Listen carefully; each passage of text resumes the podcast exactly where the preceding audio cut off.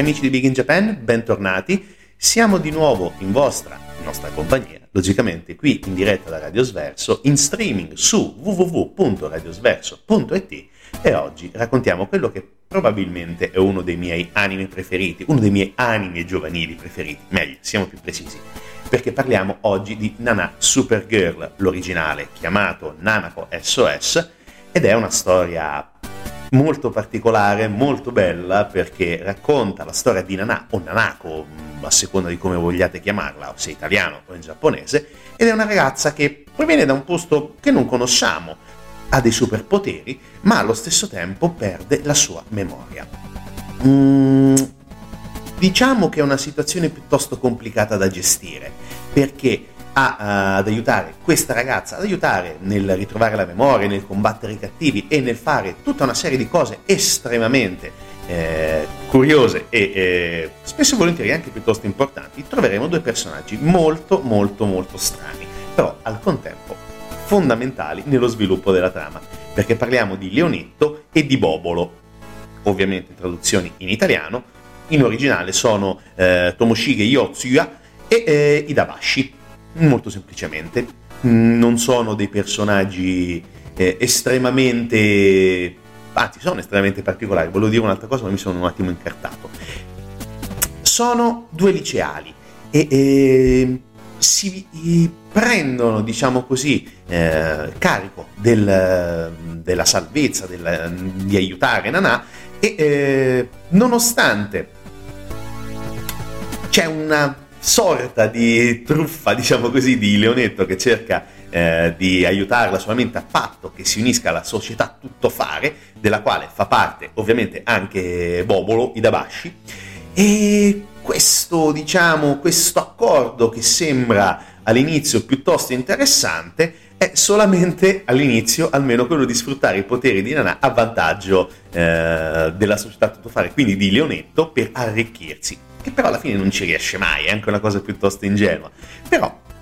iniziamo un pochino a cercare di parlare eh, dell'anime. Ovviamente il manga originario è stato eh, scritto, ideato da Hideo Azuma, abbiamo già parlato di lui la settimana scorsa, quindi Pollon eh, e tutta la sua vita piuttosto complicata. Però quello che vediamo subito in, eh, in, o in Nanako SOS eh, sembra quasi di trovarci in una sorta di nuova versione di Dottor Slamperale con personaggi strani, bizzarri, estremamente folle, tra virgolette, nel, nel gestire i rapporti tra i personaggi. E ehm,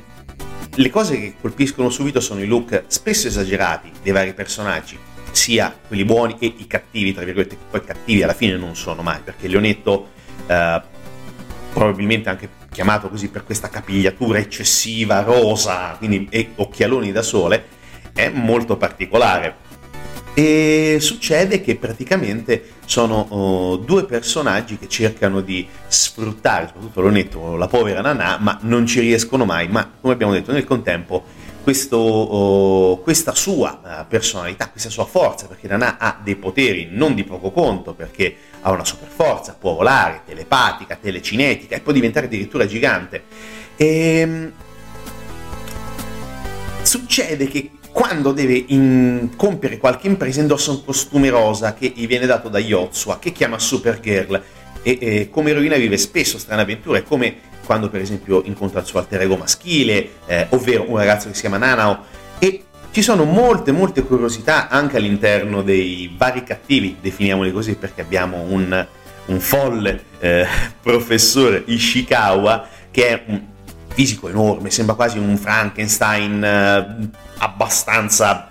normale, definiamolo così, eh, non il mostro di Frankenstein, non eh, quello che possiamo immaginarci, ma un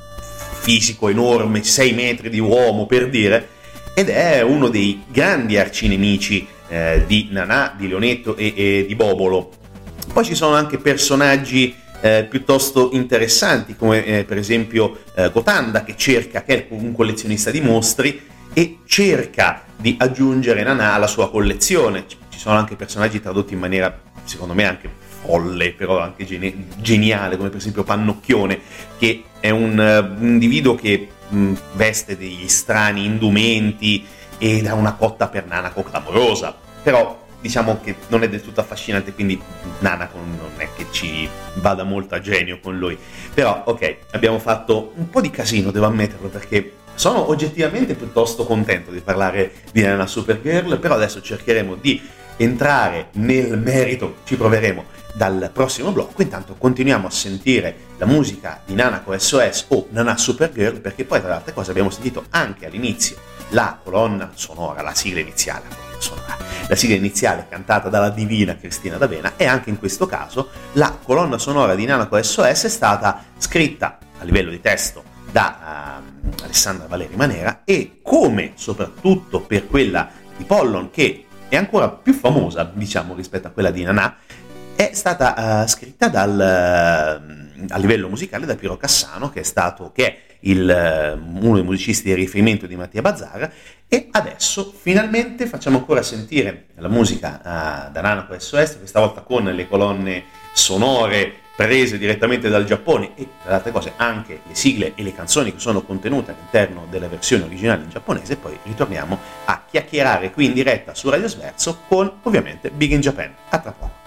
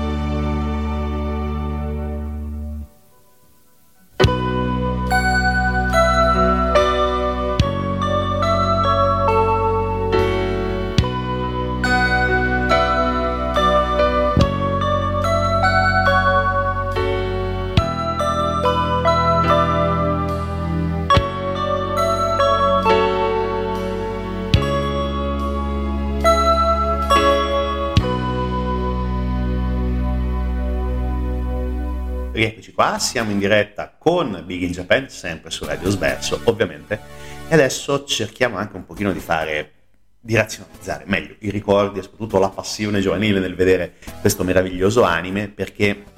dobbiamo anche giustamente raccontare un pochino a livello temporale come si è evoluta la saga di Nana o di Nanako, scegliete voi. Dunque, prima di tutto è nato il manga, logicamente, Hideo Azuma pubblicato in Giappone tra uh, 80 e 85 e eh, attenzione, 5 eh, volumi che sono arrivati, non dico più o meno uno ogni anno, però sono, sono, sono conclusi nel giugno dell'85, cosa che eh, per l'epoca era piuttosto strana, diciamo così, arrivò prima il finale televisivo della serie tv che quello del, del manga, perché la serie tv eh, messa in onda da Fuji, da Fuji TV, praticamente riuscì a monopolizzare con 39 puntate dall'aprile al dicembre dell'83 tutti i fan giapponesi della serie. In Italia arrivò anche piuttosto presto, questo bisogna essere onesti, perché in Italia venne trasmessa in uh, chiaro ovviamente su Italia 1 a partire dal settembre dell'84, quindi abbastanza presto come diciamo poteva essere um, per i tempi, non c'era diciamo una subitanea traduzione del materiale o comunque non è che c'era internet e si poteva vedere qualsiasi tipo di anime in streaming, quasi in simulcast, assolutamente no, c'era da aspettare un pochino, ma in questo caso è andata anche piuttosto bene a livello di velocità. Differenze rispetto al, all'originale, non tantissime, ovviamente ci sono differenze rispetto al manga, logicamente, ovviamente se consideriamo l'anime, eh, intendiamoci, ma la cosa fondamentale è quella di una strana come al solito, traduzione dei nomi dal giapponese all'italiano, ma anche in questo caso non ci sono stati grossi problemi o censure o bizzarrie varie per chissà quale, come dire, secondo fine, definiamolo così. C'è però, attenzione, una cosa piuttosto particolare perché eh, Nana, una puntata di Nana non venne mai trasmessa nel, nell'edizione originaria, originaria, originaria, oh mio Dio, il bello della diretta, perché la puntata numero 5 venne trasmessa solamente su Hiro, che credo sia un canale random um, di non so quale piattaforma a pagamento, credo sia di Mediaset Premium, sono, so un cavolo onestamente, però comunque lo vidi già al tempo quando, tra virgolette, si poteva andare in giro sui vari siti per vedere gli anime, ma in questo caso non venne mai trasmesso se non nel 2011. Una cosa bizzarra perché Mm, la mh, mm, puntata in questione che si chiama in italiano Profumo di olive o traduzione dal giapponese le olive sono il profumo del diavolo, cosa molto particolare, perché è una uh, versione piuttosto particolare, una riedizione meglio, dell'esorcista. Hanno miscelato i creatori, gli ideatori dell'anime insieme a Hideo Azuma ovviamente, una sorta di versione nipponica dell'esorcista. Infatti ci sono i mezzo demoni giapponesi, un prete cattolico, insomma un bel casino che però fortunatamente Nana riesce a sbrogliare con i suoi magnifici superpoteri e quindi salvare la situazione. Quindi,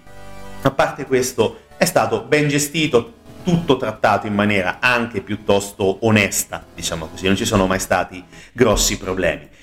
Le uniche cose, come al solito, di differente rispetto all'originale sono le, le sigle. Ovviamente non c'era ancora, definiamola così, la cultura di eh, riportare la um, sigla giapponese per il mercato italiano, c'erano infatti ovviamente il dinamico duo Alessandra Valeria Manera alla composizione del testo e Cristina D'Avena al, alla voce e come abbiamo detto prima una serie di musicisti che avevano anche il compito di cesellare a livello oh, pentagrammato tutta la nuova sigla che poi è diventata iconica, non è diventata iconica come sigla. Viene anche ricordata molto bene dai tanti appassionati, viene anche suonata da diversi gruppi che portano in giro le canzoni dei cartoni animati e sinceramente è un bel sentire perché è una canzone anche piuttosto interessante. Ha qualche eh, ricordino degli anni 70, però abbiamo un Cassano, non il giocatore di calcio ovviamente, dicevamo prima il, uno dei musicisti di Mattia Bazzara, da Piero Cassano appunto, l'ha resa anche molto intrigante, molto interessante e infatti è una delle canzoni che secondo me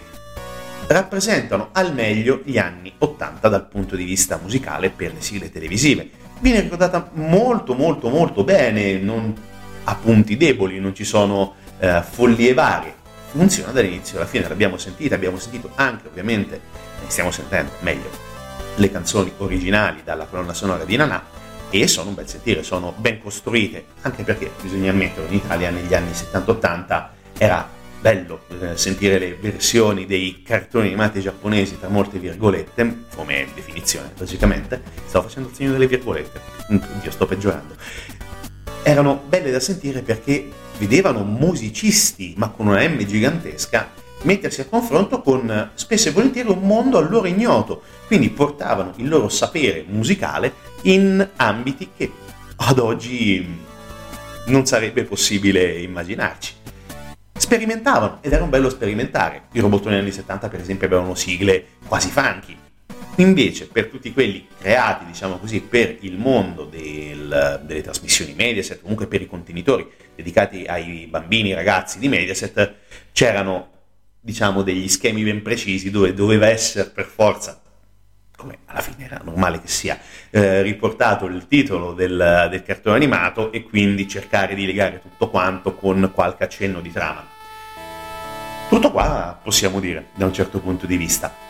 Altra curiosità, altra curiosità. Ovviamente eh, ci sono stati degli adattamenti anche per il mondo esterno, perché ovviamente oltre al Giappone è stato trasmesso in Italia e in diversi paesi. In Francia, per esempio, è stata trasmessa la stessa edizione che è stata mandata in onda su, su Mediaset perché ai tempi la Senk era di proprietà del gruppo Mediaset, eh, parzialmente di proprietà. Mm, una cosa piuttosto interessante è che, eh, nonostante sia stata comprata da Enoki Film, che è un'azienda fondata dai fratelli Enoki, che è arrivata anche in Nord America,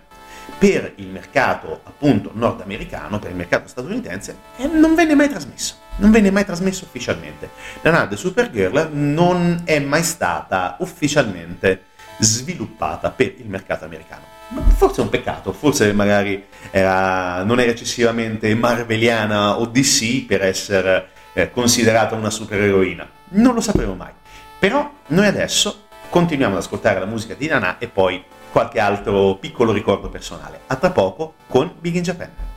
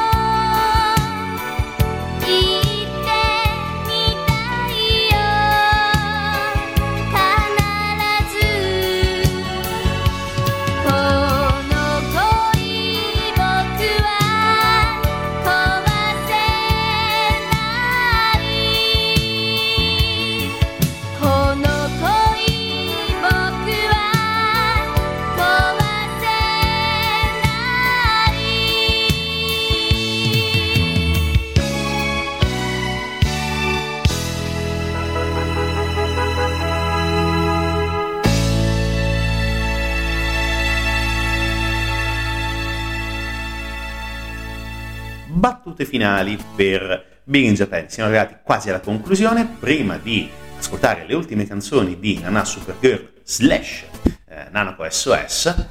creazione del maestro Hideo Azuma, vorrei parlarvi del finale. Eh, non è allerta spoiler, ragazzi, a 40 anni questo cartone animato, quasi. Quindi mettetevi l'anima in pace, oggi raccontiamo un pochino l'ultima puntata. Perché è piuttosto particolare, uno si aspetta un gran finale, positivo, tutti felici, contenti, Nanà trova l'amore, magari si mette con Leonetto, con Bobolo, non lo so, qualcosa di eh, rose e fiori, tanti cuoricini e così via. Ni. Allora, andiamo con ordine. È una puntata piuttosto particolare perché la 39esima è ambientata in Svizzera. L'ultima puntata è eh, molto particolare perché uno si aspetta determinati colpi di scena, non ci sono, ce ne sono altri e fin qui già bene. Eh, Nana vince un viaggio nelle Alpi svizzere dove ovviamente si reca un leonetto e popolo. Succede che stranamente ci sono sempre i soliti nemici che la seguono e, e si trova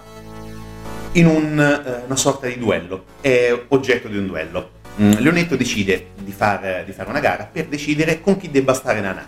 Non solo a Natale, ma defini- definitivamente. Siamo nella zona natalizia, mi avevo messo questo, omesso questo piccolo particolare. Eh, ovviamente,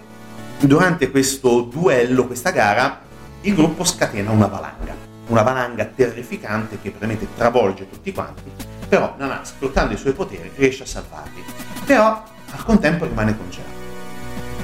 A questo punto, colpo di scena, nel vero senso della parola, perché compare quella che dice di essere la sorella di Nana. Ed è il momento in cui si ricollega tutto alla prima puntata, dove Nana diceva di aver perso la memoria, di non sapere da dove veniva e che avrebbe accettato l'aiuto appunto di Leonetto e Bobolo per riuscire a ottenere il eh, recupero della memoria succede qualcosa di totalmente inaspettato, che ci vorrebbe quasi la musica di Misteri Italiani, eh? la Lucarelli, perché dopo essere stata scongelata scompare insieme alla sorella. E qui sembra veramente la fine di tutto. No, perché attenzione, arriva una lettera che viene consegnata eh, da Seven e Eleven, che sono praticamente due robottini creati da Leonetto che aiutano Nana e ovviamente la società a tutto fare per appunto mandare l'ultimo messaggio di, di Nana ai suoi amici. Ma non solamente a Lunetto e Bobolo, ma anche a tutti gli amici, perché nonostante ci siano i cattivi, tra molte virgolette cattivi, amano Nana, vogliono bene a Nana perché, come abbiamo detto, è una ragazza dal grandissimo cuore, è una ragazza gentile che si spende per tutti e che salva tutti, cosa che alla fine succede anche con l'episodio finale. E quindi Leggendo questa lettera ringrazia tutti e dichiara di sperare di poter rivedere prima o poi tutti quanti. Ovviamente Bobolo si mette a piangere in maniera disperata ed è qui che capiamo anche il senso dell'ultima puntata. Ciao, a presto. In giapponese eh, sarebbe Mata Ao Imade, quindi tradotto in italiano, fino al giorno in cui ci rincontreremo. È anche un che di poetico da un certo punto di vista. E anche la genialità diciamo, della messa in onda per quello che riguarda il Giappone, visto che comunque una puntata natalizia è stata trasmessa il 24 dicembre dell'83, proprio per chiudere il cerchio dell'avventura di Nana dopo 39 puntate. Ciao e arrivederci, ciao e a presto. Eh, tanti ricordi. Vederlo nei vari contenitori di, di Mendeset da bambino era, era bello perché comunque ti trasportava in un mondo molto particolare, ma soprattutto anche in un mondo che riusciva a raccontare delle situazioni anche piuttosto ostiche da trasferire alla mente di un giovane essere umano in maniera efficace, perché per esempio eh, ci sono per esempio le missioni in, la missione in Africa che è stata eh, molto molto importante dal punto di vista narrativo, missione in Africa, eh, la puntata numero 11 se non ricordo male, dove vengono affrontati appunto i temi estremamente, estremamente seri come quello appunto del, um, di una devastante povertà africana, il problema della natura. Insomma, um, uh, Hideo Azuma non è mai stato uh, banale nella sua trattazione uh, delle storie, anzi riusciva a dare con quel tono molto scanzonato, anche con i personaggi molto, molto simpatici, molto gentili, diciamo così, dal punto di vista del disegno, nonostante l'anime abbia un pochino qualche problema per quello che riguarda magari qualche personaggio secondario, qualche sfondo magari non all'altezza di tutto, diciamo così, il, eh, il mondo disegnato nei 39 episodi della, della serie, però riusciva a,